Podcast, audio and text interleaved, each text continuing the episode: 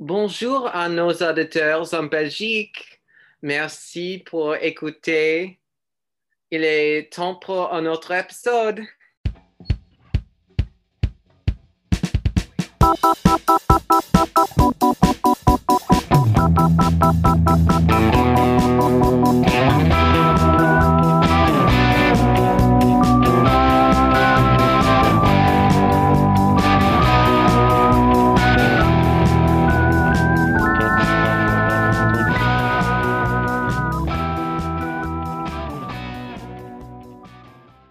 Everyone, welcome back to another episode of Dark and Devious.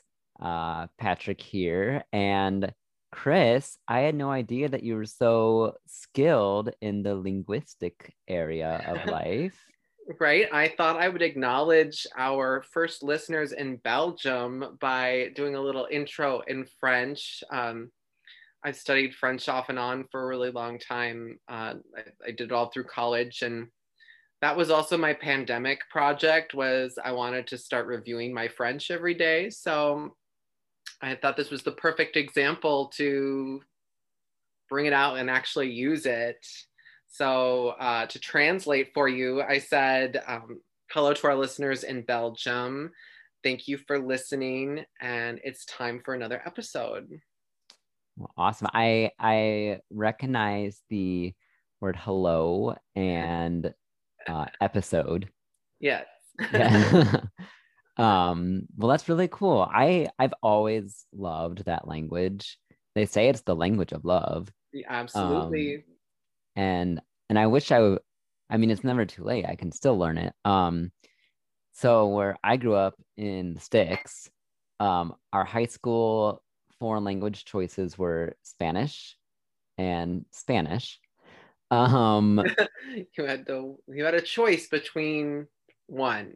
Yes, and luckily, um, I'd say probably about like a third of our school was Hispanic. So I just grew up hearing it a lot. So I already knew like a lot of vocabulary. Oh, cool. So you had a lot of practical application. Yeah. And then in university, I took three more years and I was really, really good. And then I moved to Korea and then I started learning Korean and then I didn't speak Spanish for quite a while. And now I'm on Duolingo, which Duolingo, come sponsor us. Yeah, right? Um, no, we, would be great sponsor. That's what I use. So yeah, so I'm on Duolingo now, trying to relearn my Spanish, but I'm I'm having the same struggle. I'm losing Korea Korean uh, by the day because you know I'm not I'm not speaking it, I'm not hearing it. Yeah, I that's really where the the practical use of it helps you retain things better. I mean, I know that there's vocabulary that I learned years ago that just because I haven't had to bring it up, uh, it hasn't stuck with me.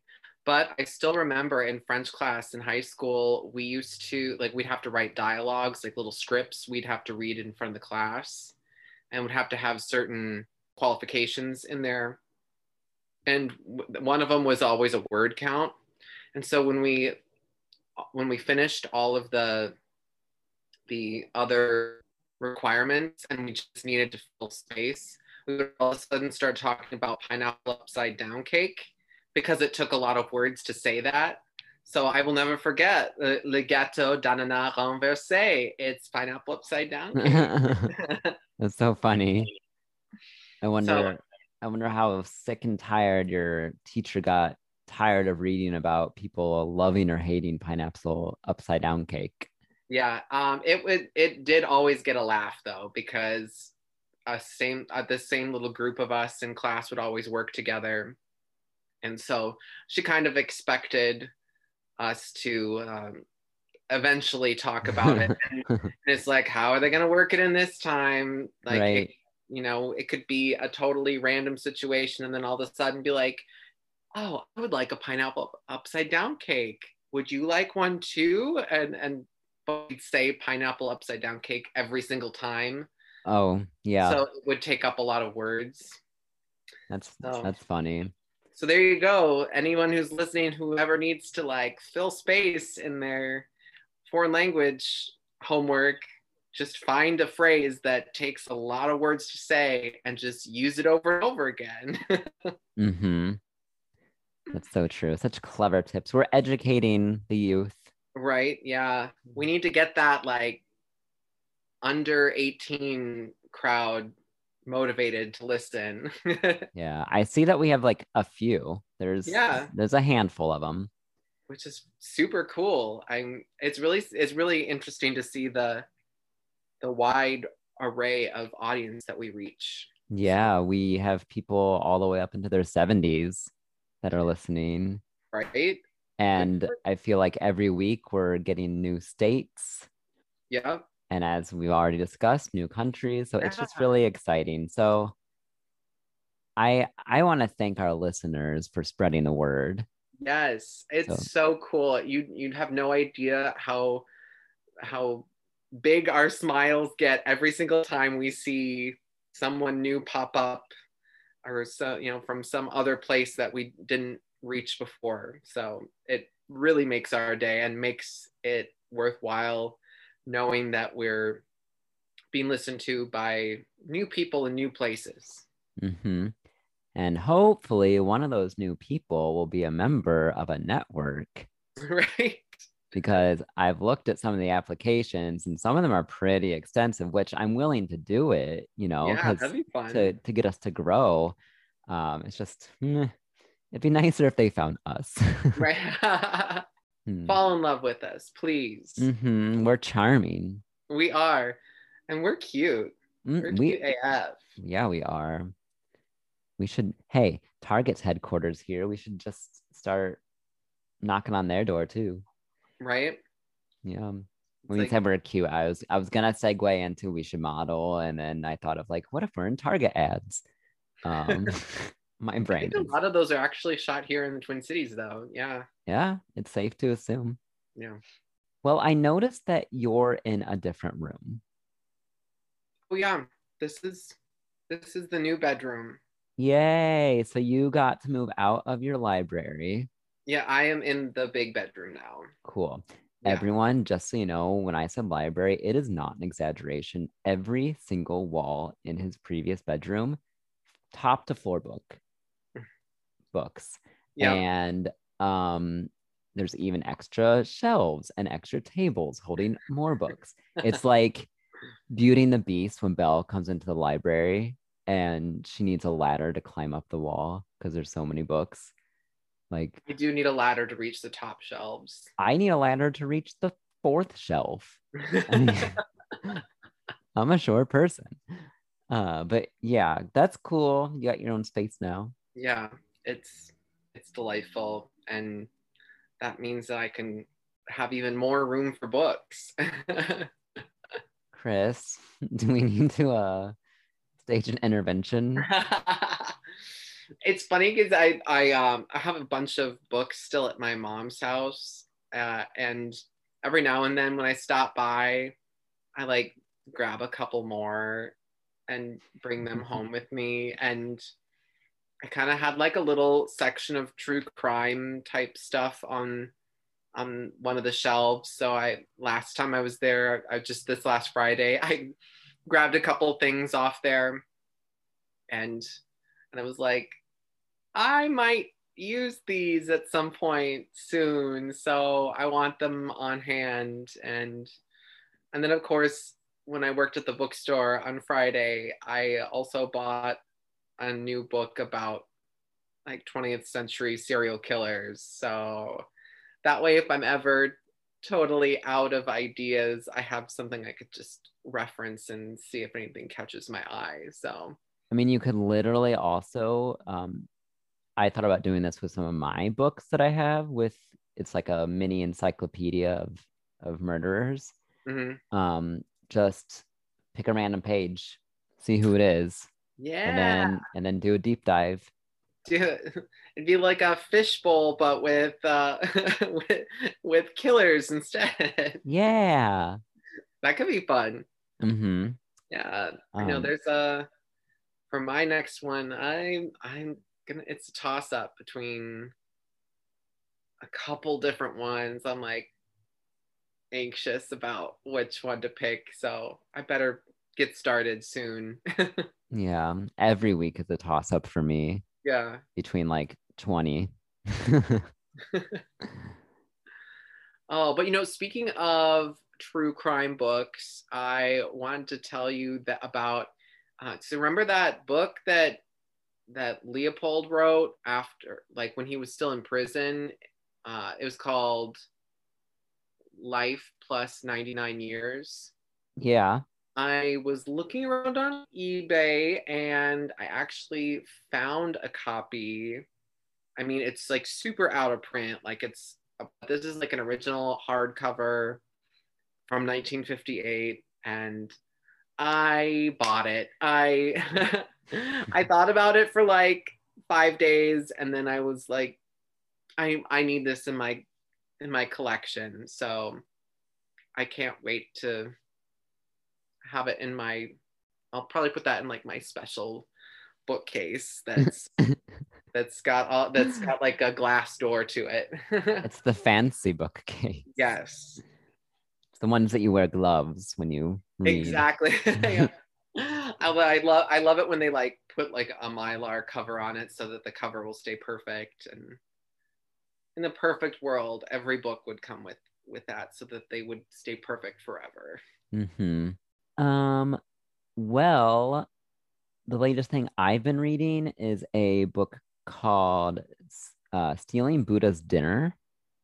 It's Oh. it's a memoir by uh a so in the 70s in Vietnam they did like Operation Baby Lift where they Oh, took yeah, babies yeah. out and it's it's a memoir of a girl and her sister and they wound up in Detroit, Michigan and then her dad was able to make it over. He met a Hispanic woman and they had a child together and then the Hispanic woman uh their stepmom also had a child previous to the marriage and it's just every chapter is the title of a or the name of like a food of a vietnamese food Hmm. and the author will tie it into how that food kind of represents her experience of being a vietnamese american growing up in detroit michigan and being buddhist in a catholic town and having a Hispanic mom who wants her to go to like quinceañeras and celebrate Cinco de Mayo. And it's just, it's a really fascinating story. Um, I highly recommend it. Oh, neat. I'm gonna have to check that out. Uh, I'm almost finished with it. Um, if you want it when I'm done, I'll just give it to you. oh, okay. I'll take it. okay. All right. Yay, goody. Another one to add to the collection. I'm just fueling the fire now. yes. I'd say at least it isn't drugs. sure, I guess. Okay. Well, with all that said, are we ready? oh, I I've been ready since I woke up this morning. Me too. So let's get to it right after this. Awesome. All right, everyone. Um, welcome back. Um, I am very excited for today's case. It's something that I heard about, um, I'd say probably maybe a year ago. And when I heard it, I was like, what the little little F is is going on? Like as I listened, like at the end, I was like, okay, that was a that was a nice listen. But like during the process, I was like, whoa. So I know I say this every time, but I am so excited. I mean, judging by the the twinkle of delight in your eyes that I can see through the camera here, uh, this has got to be really good. I mean, for me, it's really good. It might not be really good for everyone else. I just think this case is bananas. Like B A N A N A, yeah, as Gwen once said. Um, and yes, yeah. So without further that every time I spell bananas. yes, B A N A N A, yeah. Mhm. Hey everyone, now I'm a, a singer too. Times were simpler back then, they were, And like 2005 yeah, something like that. or six. I just remember I played the trombone Mhm. in marching band, and there's the part in the Oh. song where it's go like, "Uh." I always would do that. I would just like walk into the band room and just do that for no reason. Okay, sorry, we digress again. but are you ready, Chris? I am ready. I am going to be telling you all about the 1976 Chowchilla school bus kidnapping. Oh my gosh. I I I'm so I'm so excited that you're doing this because yeah, I heard about this maybe like a year ago too. So I'm wondering if we both heard about it. I feel like somebody did a story about it or someone was interviewing like one of the kids who was on the bus and is now a grown up. I found a lot of uh, interviews, which I wish I could have like recorded quotes from all of them, but I feel like this would have been like a three hour long episode. So I had to condense it. Um, but yeah, Oh my gosh, you you I can see why you you were so jazzed about this episode because I really really want to know all the details that you're going to tell me. So I can't wait. Let's get into it. okay. Also, I think one reason why this excites me is because I'm a teacher and the kids in this story are the like exact age range that I teach. I'm an after school teacher, so I get like kids in a in a larger range that I Mhm. interact with. So it's like I see my kids on this bus. Okay, let's go. It was a day no one could forget. Ask anyone from Chowchilla, and many of them can give you specific details. It had happened years ago, but folks have shared the story time and time again, as if to caution the younger generation of the bad that can be seen out in the world. Even those born after the incident know the story by heart. So we are in 1976, and Chowchilla is, um, it's kind of in the south central area of California. It's not on the coast. It's more like the farming areas. And in 1976, the population was roughly like 4,500. So the community was like really close, tight knit. Um, so for an event to happen there was very shocking. Yeah, I'm looking up the map here. And yeah, oh, so it's like between it's almost it's like the halfway point between Fresno and Modesto. Yes.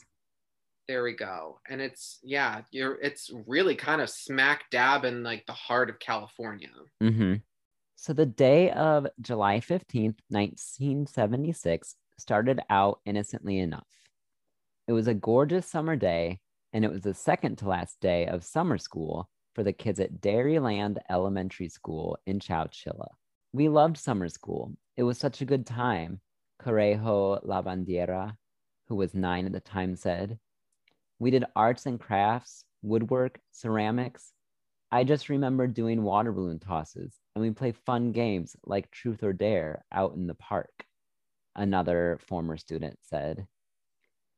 It was so much fun that fellow schoolmate Jeff Brown started a petition that day asking for two more weeks of summer school.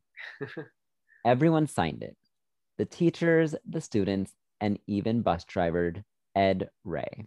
On this day, Ed Ray was supposed to haul the 26 children between the ages of 5 to 14 from the Chowchilla Community Swimming Pool back to Dairyland Elementary School.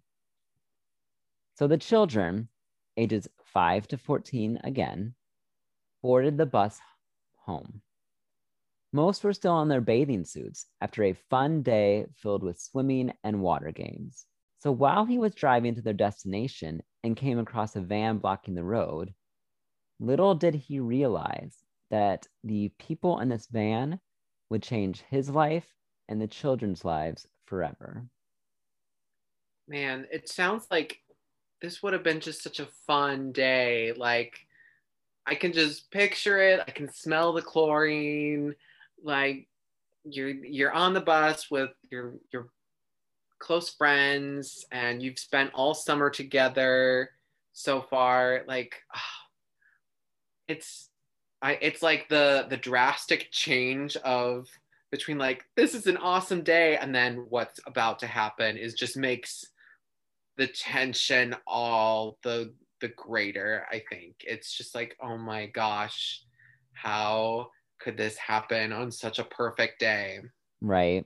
It's like it's like straight out of a movie. Everything It- is wonderful and then it's not. Yeah. It, i mean when i'm listening to you talk about it like it definitely plays in my head like a movie. The bus couldn't continue which is why ed thought he could ask these people to move being the kind man that he was he also wanted to see if they needed any help. But as quick as his words were coming out three armed men appeared from the vehicle their faces unrecognizable with stockings over each of their heads. They held ed at gunpoint and demanded to take over the trip. They climbed into the bus with the guns pointed at the children and one single gun on the back of Ed's head. One man drove, one man held Ed as his human captive, and the third followed in the van. Ed had to surrender all control to the gunmen in order to keep the children safe. Nonetheless, some children were so innocent that they didn't know what was exactly happening to them at the time. Mike Marshall was the oldest of the group, and remember him because he will come into play later. He sat in his seat and was nervous the whole time. Whereas Monica Artery, one of the youngest children on board, asked the gunman if he was the Easter Bunny because he had ears hanging off the side of his head. oh my gosh i can't imagine just She's so innocent. how innocent. And like uh, that just it makes it even all the more uh, tragic because it's it's just like here are like these kids have never done anything to anybody. They are the most innocent victims you could possibly imagine.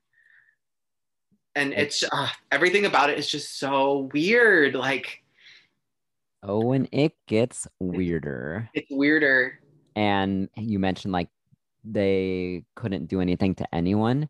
That is a big con- uh, contributor as to why a bus was targeted. Mhm. the gunmen didn't care much about the children inside the bus. They had a task in mind and no one could sway them for doing otherwise. They drove the bus into the dry canal bottom called the Berenda Slough there, a second van had been hidden. That was when Ed realized that this had all been planned. Both vans had back windows that were painted black, while the interiors of the vehicles were reinforced with wood paneling. Hmm. The vans were designed to hold hostages and keep them hidden from sight. Ed and the children were herded into the smaller vans. The abductees were then driven around for 11 hours with no bathroom or water breaks in between. oh my gosh it's like torture just thinking about it Uh, and can you imagine how hot it'd be in there? July in the summertime in a van with no windows. yeah And California, it's and- gonna be warm. each van has at least 14 people in it, plus the, because there's 27 um, uh, abductees plus the three men. Oh, Yeah, so- that's gonna be really hot and sticky and probably just gross. Yeah, and I imagine they didn't have the windows down because then the people could just start yelling for help. Yeah. So by this time, they were all tired, scared, and starving. Unfortunately, they couldn't really do anything about it. Ed was still hesitant because he didn't want any of the children to get harmed, which is why he sat quietly. And so is the so was the bus the bus was left behind at that like riverbed area, right? Yeah, they took it down into like a dried out canal okay. where no one would go. So you wouldn't um, it, it- like anybody who was like, wait, where is this bus? Like you couldn't just put out. It's not like it would just be parked somewhere where someone could easily find it. Right. It was very it was a very strategic location that they picked out. Interesting. Okay. To keep themselves from feeling even lonelier, the kids decided to sing songs. However, when they realized that nothing good was going to come out of it, the older kids opted to change the lyrics of the song If You're Happy and You Know It to If You're Sad and You Know It. Oh, that is so that's so sad. Mm-hmm. It was a scary time for all, and no one knew when the ride was going to end. In fact, they didn't even know if they were going to come out of the experience unscathed or even alive. After almost 12 grueling hours of nonstop driving, the van stopped. The kidnappers opened the door and took Ed out first. Then the captors took the kids out one at a time. Each time they removed a child, the kidnappers asked them for their name, age, address, and phone number. They also took a piece of clothing or a belonging from each student. They were then told to climb down a ladder that led them underground. Some of the younger kids got scared and thought this was a one way trip, which they would never get out of. Oh my gosh.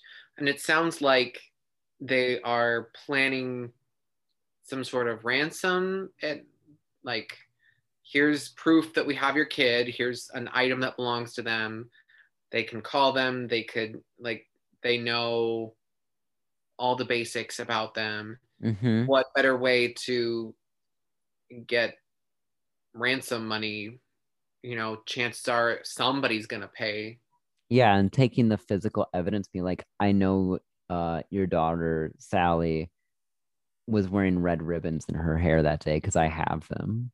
Yeah. Oh, it's just so ugh, creepy. Soon, they all found that they themselves were in a truck trailer buried beneath the ground. There was food and water, but not all that much. Man, that is this is some real elaborate planning. Mm-hmm.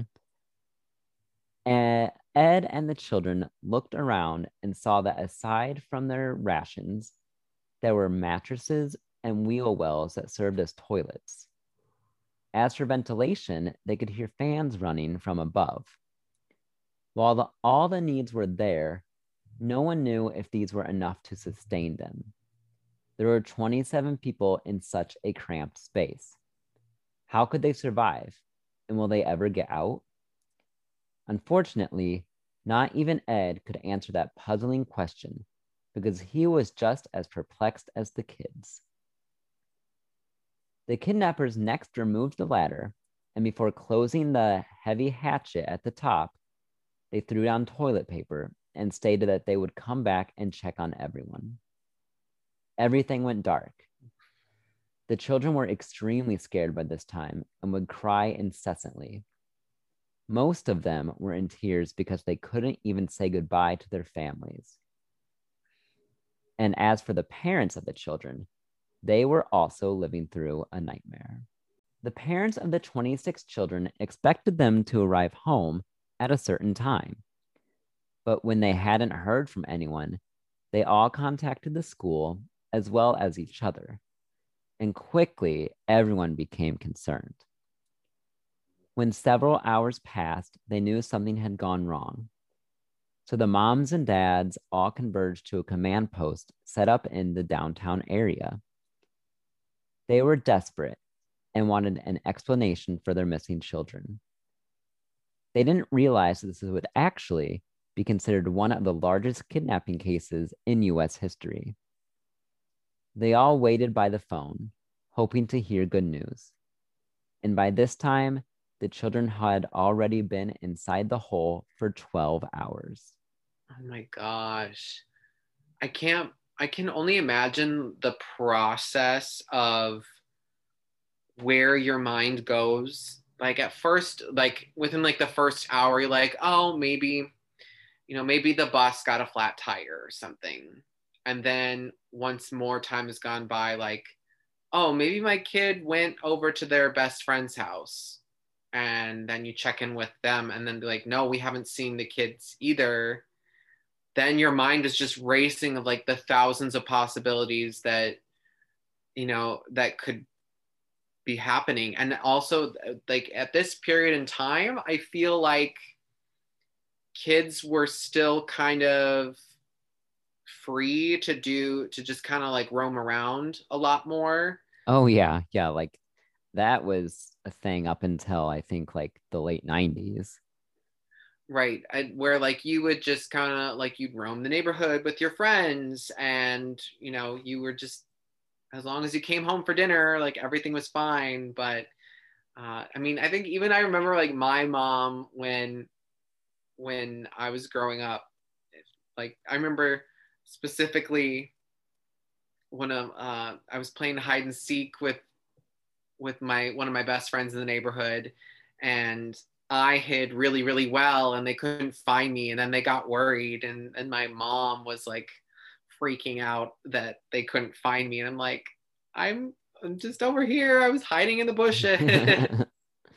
um, that reminds me of a, a story that I'll tell you after we record. Uh, similar situation, but yeah, I'll tell you later. okay. Um, so as for the children down below, they were more scared than ever. They were trapped in the dark, and the ration of food and water wasn't enough. They were all hungry, and they couldn't do anything about the fact that their supplies were running low. The worst part of it all was the ventilators had stopped working. Yikes. It was summer, and even 12 feet underground, they were starting to overheat without fresh air circulating. Many started to believe that they weren't going home, one little boy in the group was, in fact, so desolate that he started kicking at the corner of the trailer. And because of this, the roof had started to cave in. Oh no. The roof above the children was starting to collapse, and it definitely wasn't making things better. The children cried when they noticed the seams breaking, and they all decided that if they were to die, they would at least try to get out. It was a desperate situation, especially for the younger children who had no sense of what was really going on. They didn't know if it had already been dark out or if they had at least some light to guide them to the escape. At this point, it just seemed hopeless. I feel like this is a great time to do like a human pyramid or something like that. yes be like, okay, we're gonna we're gonna work on our cheerleading exercise, and we're gonna get the littlest one at the top. Uh huh. Like, come on, kids. Well, that's a good idea, but they had something better. Ooh, okay. Ed and the oldest boy in the group, 14 year old Mike Marshall, who was the one I mentioned earlier, mm-hmm um, he decided to take a bunch of mattresses and stacked them up until they were able to reach the hatch. Smart. Ed, okay. Yeah. Ed climbed up first and they took turns trying to give the heavy metal a nudge. What made it harder was that the that the cover was weighed down by two 100 pound industrial batteries. Oh, damn. This meant that the feat required super strength so Ed and Mike used some sort of rod found within the trailer and kept poking at the cover until they finally saw it move. Oh my gosh. That's... Ed and Mike were finally able to partially open the manhole despite its weight. But the hole was only big enough for the 14 year old boy to squeeze through. As soon as the young teen reached out of the hatch, he began trying to dig a path out. So when I was first reading this, I was a little confused because it says they're buried 12 feet underground. Mm-hmm. And then I mm-hmm. was thinking, like, they open in this hatch and then it's just dirt, 12 feet of dirt on top. But then after thinking about it and looking at the pictures, the trailer itself is nearly 12 feet tall. Yeah, it's a pretty thin layer on top. Okay. Um, probably just enough to obscure it, but not to like Right. So yes, like, it's terrible that you know it, the the thought of being 12 feet underground. At least they're not in a 12 foot truck underneath 12 more feet of dirt. Yeah, that would be way worse. Yeah, originally that's what I pictured. Um, but this is how I figured out how they dug out because I was like, how is they are they gonna dig through dirt? They're all just gonna suffocate. But then I was like, ding, light bulb. So he didn't quit his efforts and he kept digging through. As for the rest watching, they did not have a clue what was going on. After being underground for 16 hours, they could only hope that the kidnappers weren't waiting for them at the surface. That see, that would be the the scariest thing, not knowing what was on the other side, especially because you drove you were driven for how many hours? Was it 12. 12? 12. 12 hours like you could be anywhere in the state of california you could be in nevada like who knows what direction you were being driven in Yeah. and or like how remote this spot is i mean especially if you were able to hide an entire like semi truck uh Well, it's not a semi truck, it's uh, like Or- a moving truck. oh okay well it would still have to be a, a, a pretty big space to hide a like a moving truck hmm trailer uh, underground and to do that without being noticed Right. I'm imagining it's probably someplace remote Yep. Yep. And, you know, they were kidnapped around four ish and they were driven for 12 hours. So, what time is it? Quick math. uh man okay so it's like early in the morning right Okay. Let's edit. oh this. so it'd be four in the morning Yeah, Go yeah. As Mike kept digging, a ray of light suddenly burst into the hole. This was where their airflow had come from. When they all saw this, they knew they had found the way out. It was all thanks to persistence and teamwork, especially from Ed and Mike. They had refused to give up, and their efforts had paid off. Of course, they still had to be careful and Mike, being the brave boy that he was, decided to check out the surroundings first and volunteered to crawl out. As soon as Mike stuck his head out, he saw only trees and a big field. Nobody was around.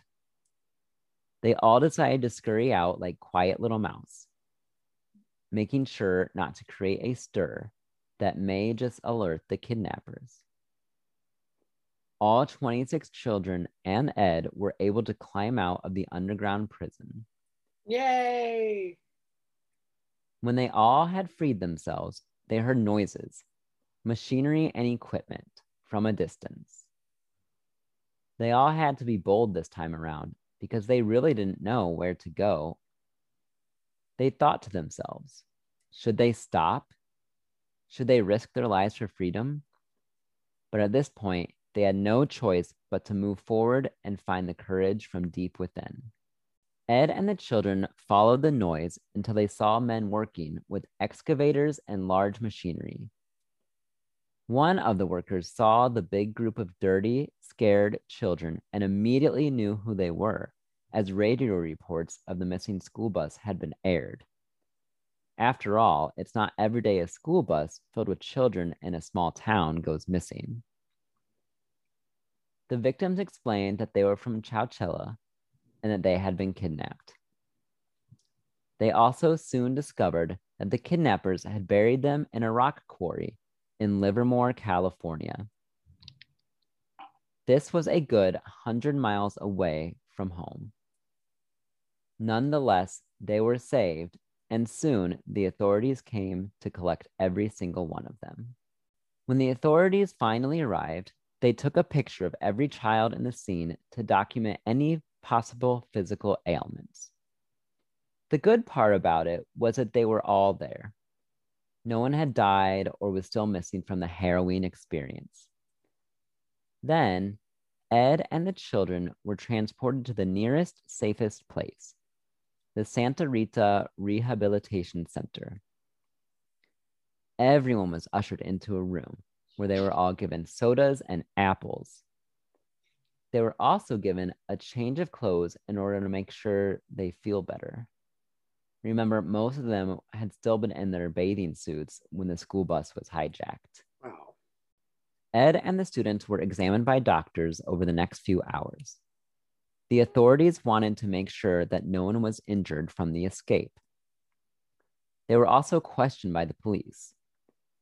Unfortunately, they couldn't say too much about the kidnappers. The perpetrators that took them didn't give them any clues that would have been important to the investigation. More importantly, how could they describe the men who wore dark stockings over their faces? And when the cops couldn't really do much after four long hours, they were all sent home. At this point, Ed and the children had been gone for 36 hours.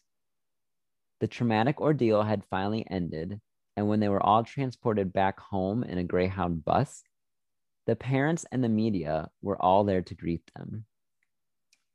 Needless to say, tears flowed like a river when the happy reunion took place, not a dry eye in sight.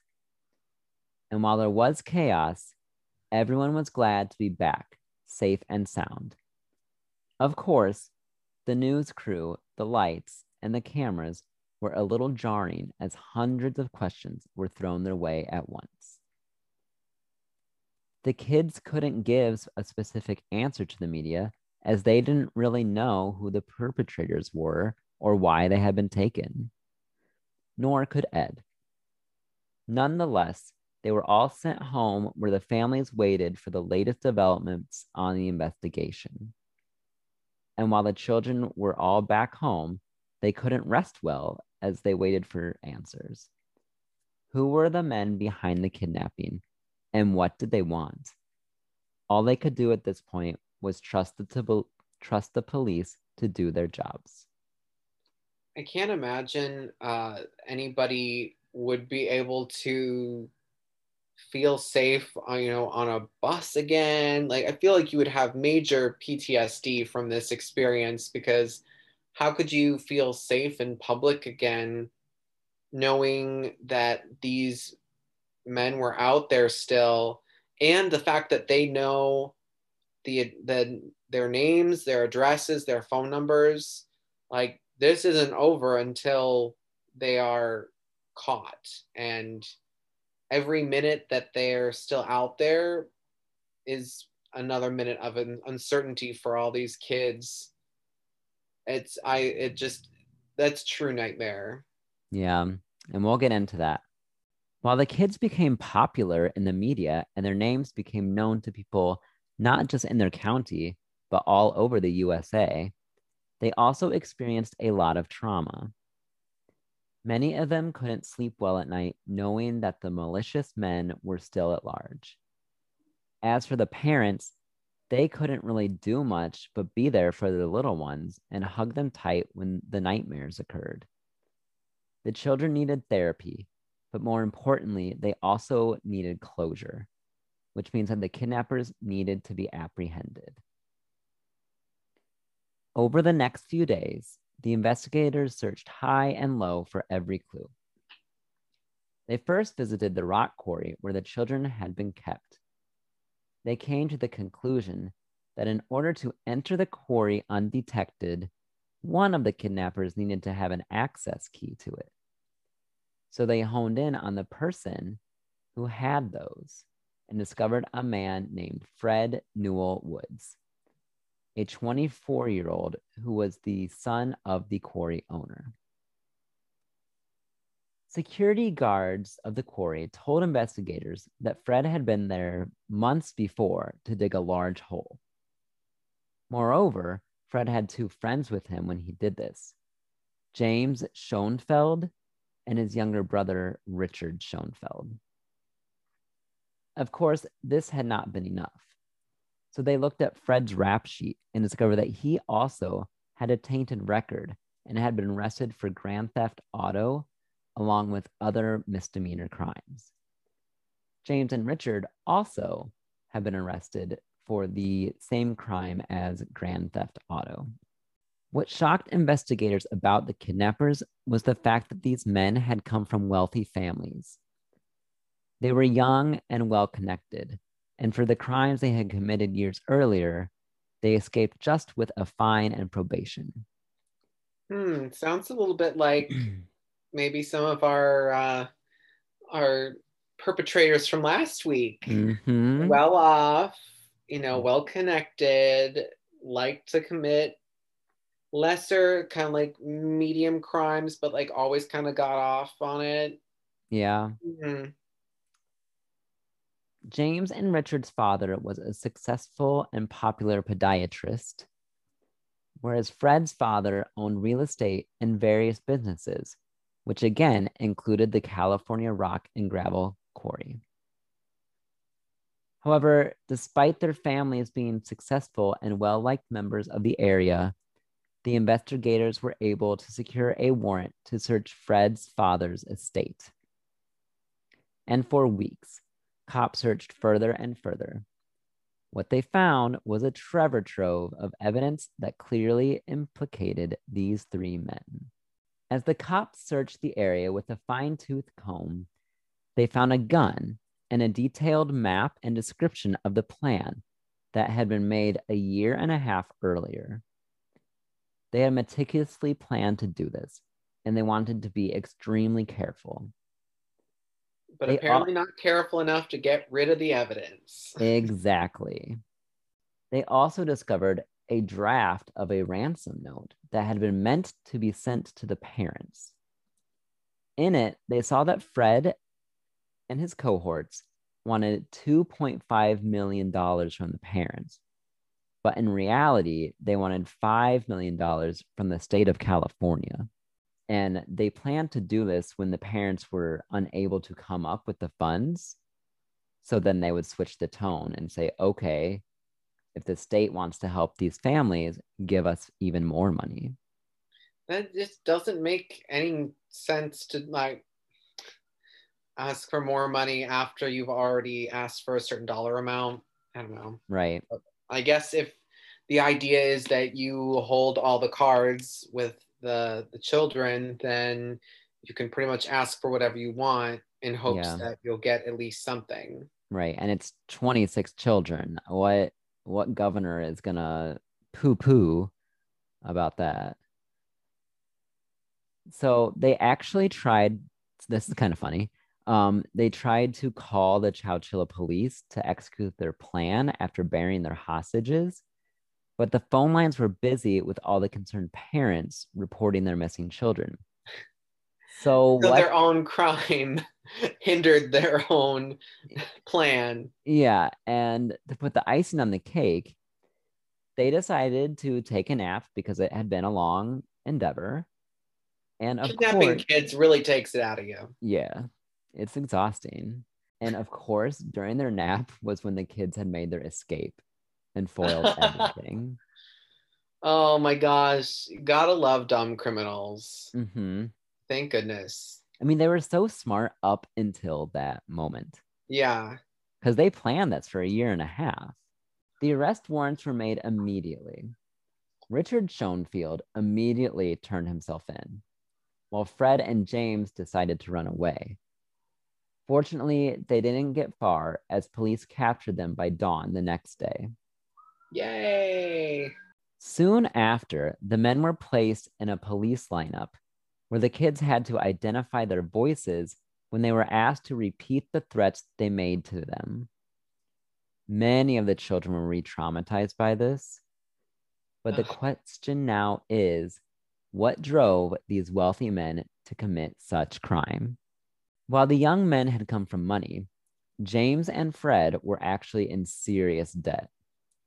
Despite their familial wealth, none of the young men appeared comfortable with the trajectory of their lives.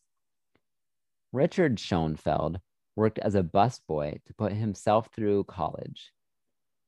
His father had given him money to buy Jaguar, but he was unable to afford the insurance premiums and had to sell the car for less than what he paid. The men tried to invest in real estate, but wound up losing, by one estimate, $30,000. James owed Fred money, and Fred owned his cousin money. Their attempts at autonomy to financially support themselves were failing.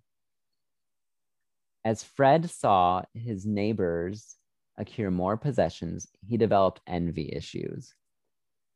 He didn't feel he could achieve financial prosperity without making an audacious move. The idea of kidnapping for ransom money popped into his mind immediately. However, who to kidnap was the question. They needed someone easy. And who are three men better to control than elementary age children? The idea to kidnap multiple at once seemed foolproof as they would be able to request and receive an even larger amount of ransom money. And while the brothers were only coerced to commit the crime, Fred had been the sociopath and mastermind behind it all. With the overwhelming evidence stacked against the three culprits, they pleaded guilty to the 27 counts of kidnapping on July 5th, 1977. So nearly a year later. Wow.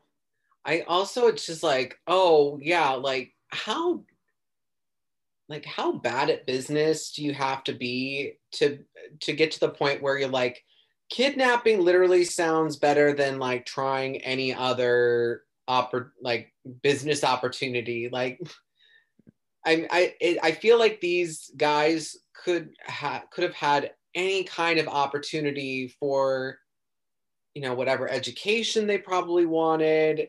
It's like but no they they it seems like they resorted to kidnapping awfully quickly yeah i mean it sounds like they pretty much failed at everything else they tried so i mean they were desperate man i just it's like maybe that's just a a, a time to start at like you know one of them was a, had been like a busboy at a restaurant to get through school, right? Yeah.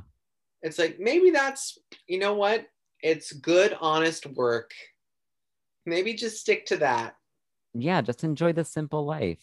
Yeah, no need to get all but I get it. There's that whole envy that you were talking about that it's like wow you you probably associate with a lot of other wealthy families and then to be like oh well why isn't why don't i have that exactly the same opportunities it really seems like rich people problems. Yes yes. There's that song lifestyles of the rich and famous they're always complaining. Yeah. Oh my gosh that's a throwback to my my youth. Uh-huh. Um so anyways uh, almost a year later, they pleaded guilty to the 27 counts of kidnapping. However, they refused to plead guilty to the eight counts of bodily harm, since this would mean life imprisonment without the possibility of parole. Interesting. I wonder why that is the the um, like the threshold for the harsher punishment. I would think like kidnapping is such a serious crime. Like, why isn't that on the table for uh, life without parole? I don't I know. Don't, I don't know. We could go on and on about about court rulings. guidelines. Yeah. Yes. 16 months after their abduction, the children finally faced their kidnappers in court to testify against them. They all agreed, aside from the emotional trauma, that being forced into an underground prison with little airflow, no light, and the little food and water was in fact a form of bodily harm forced upon them. I would say so. Well, we will see.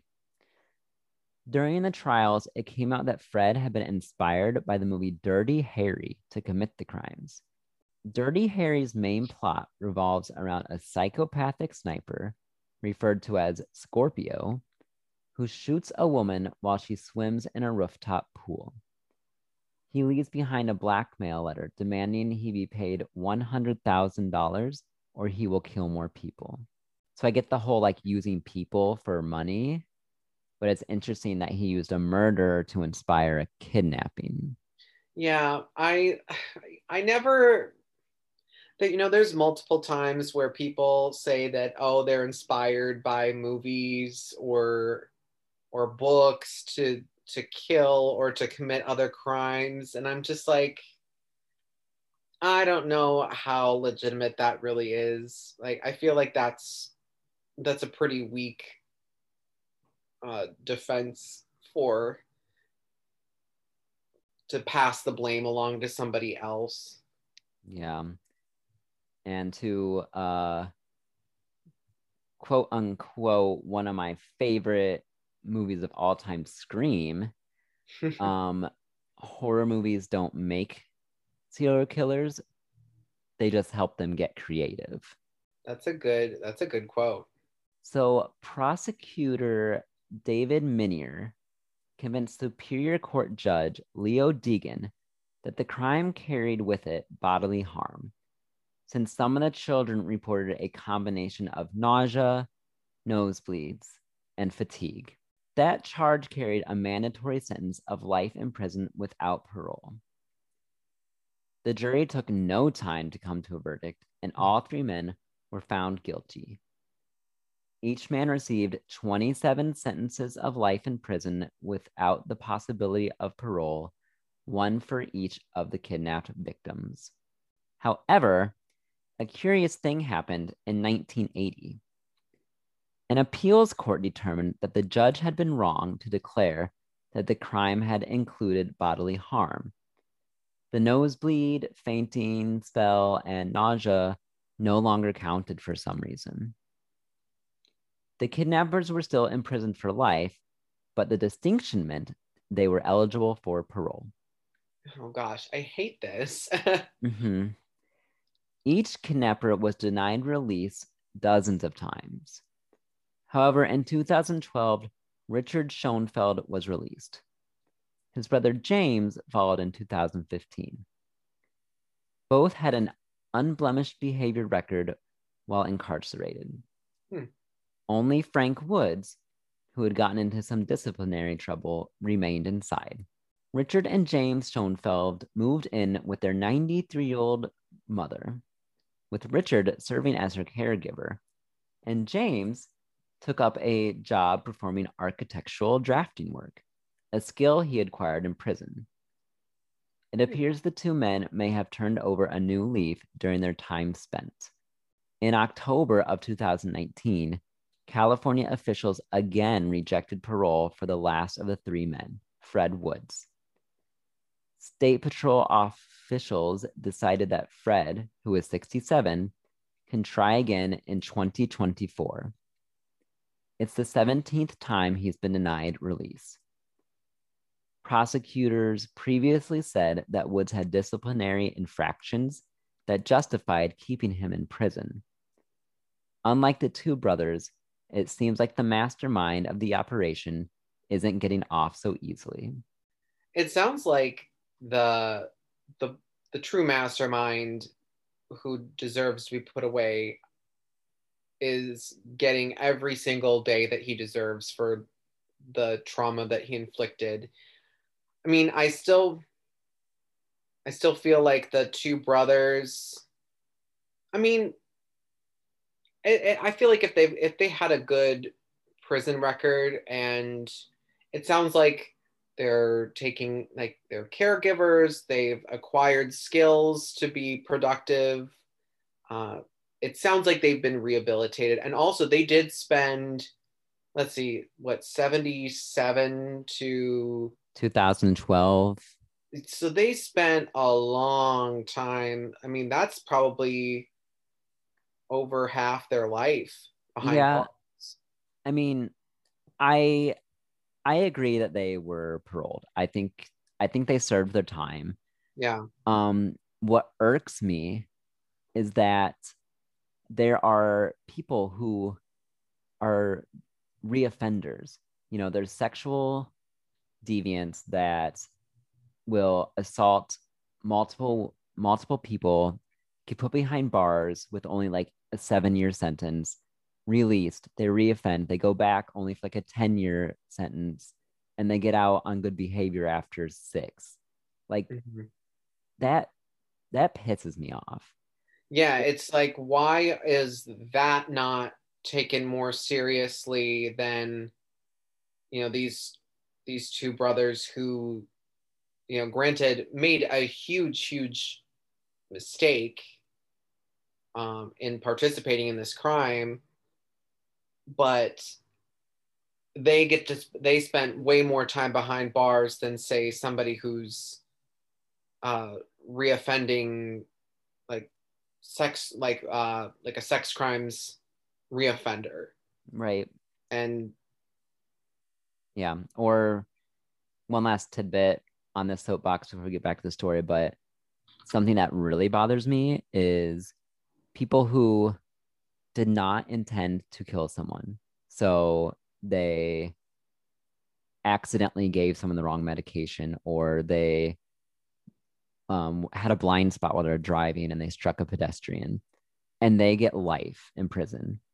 Whereas mm-hmm. someone who intentionally murders someone in cold blood may get like 15 years and out early.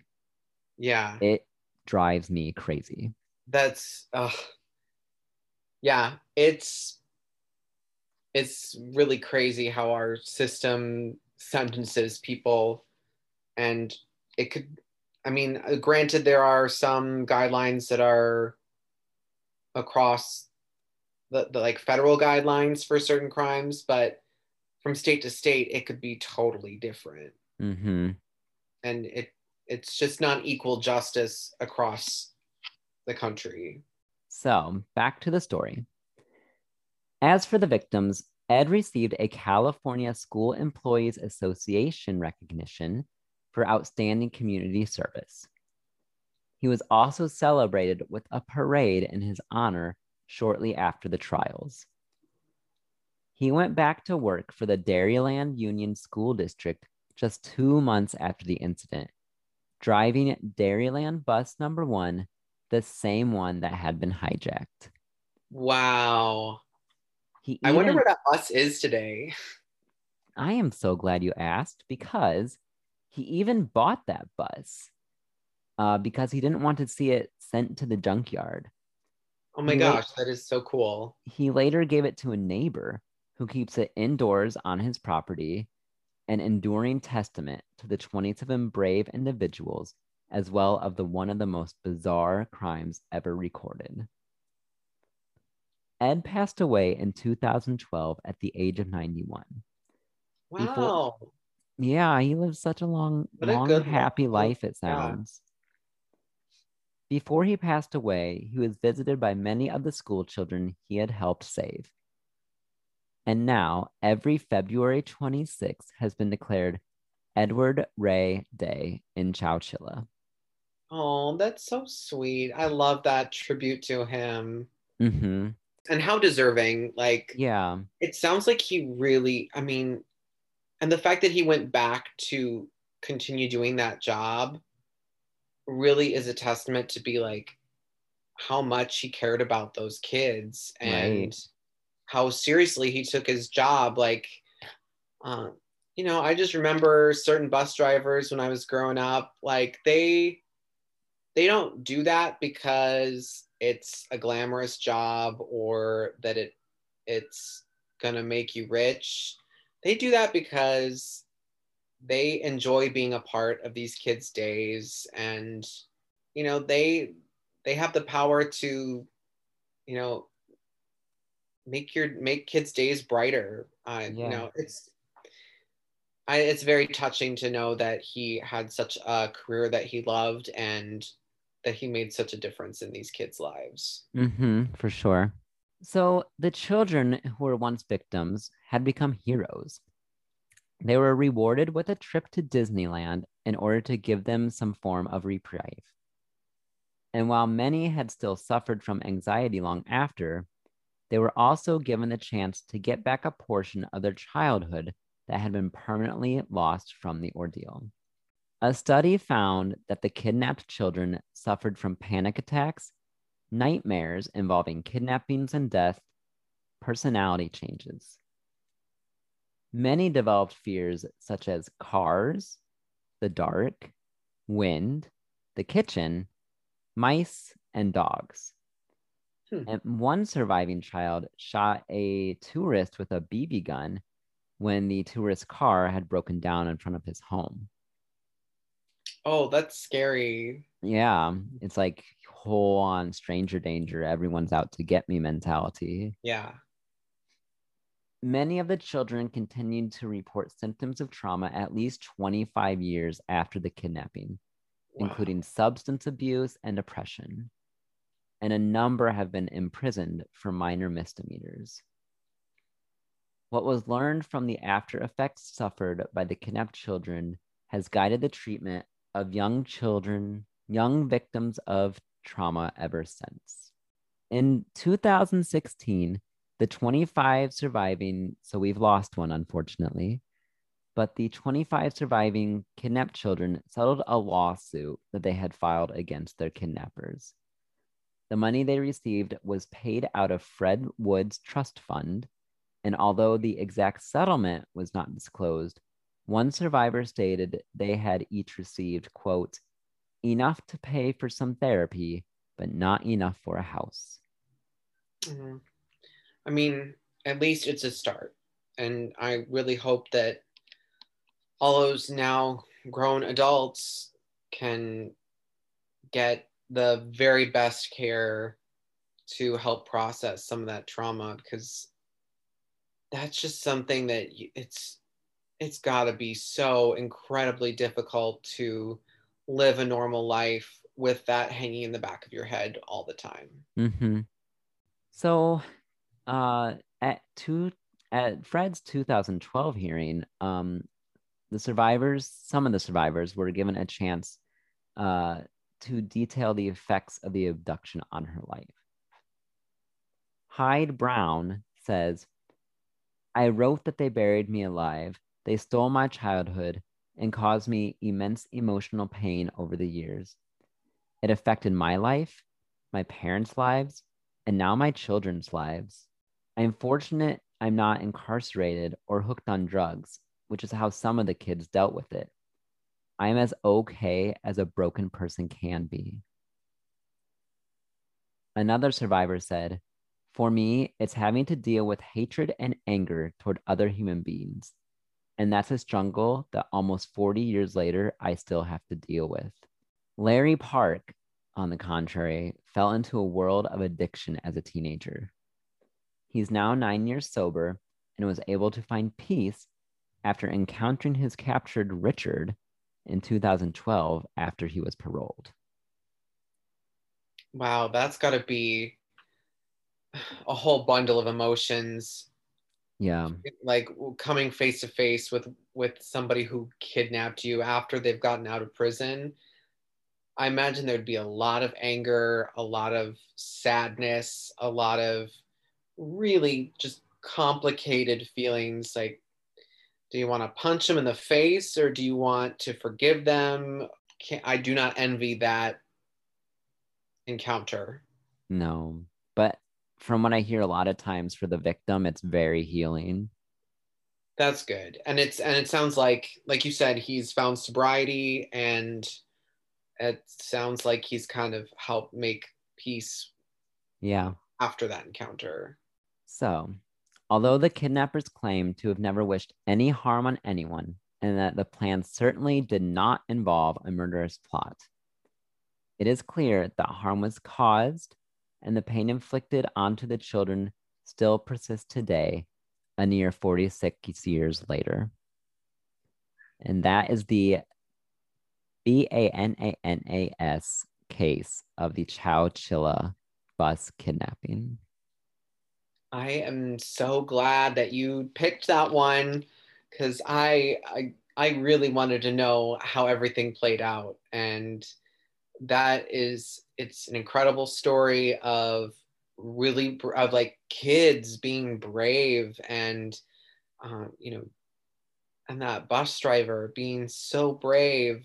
And I I just I'm so glad that everybody made it out alive.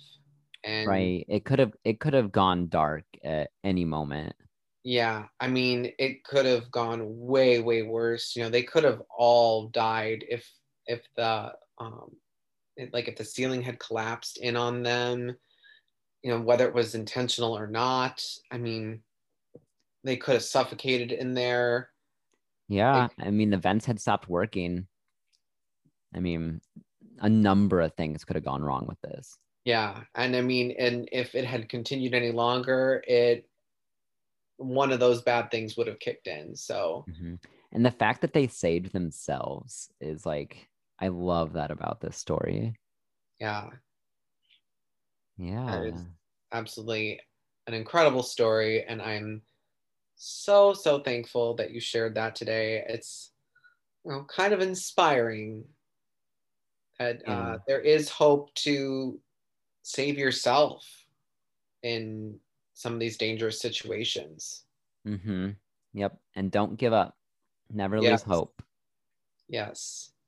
Awesome. Thank you so much for sharing this story. And yeah, it's it was very interesting to to hear all the details. Yeah. Um oh, uh so Larry Park, the one who met Richard and forgave him, mm-hmm. um, he does have a book detailing uh, his experience, like during and after. Um, I really wanted to read it, but I didn't. I didn't have the time because like I wanted to do it this week. Yeah. Um, but so check it out. It's on Amazon.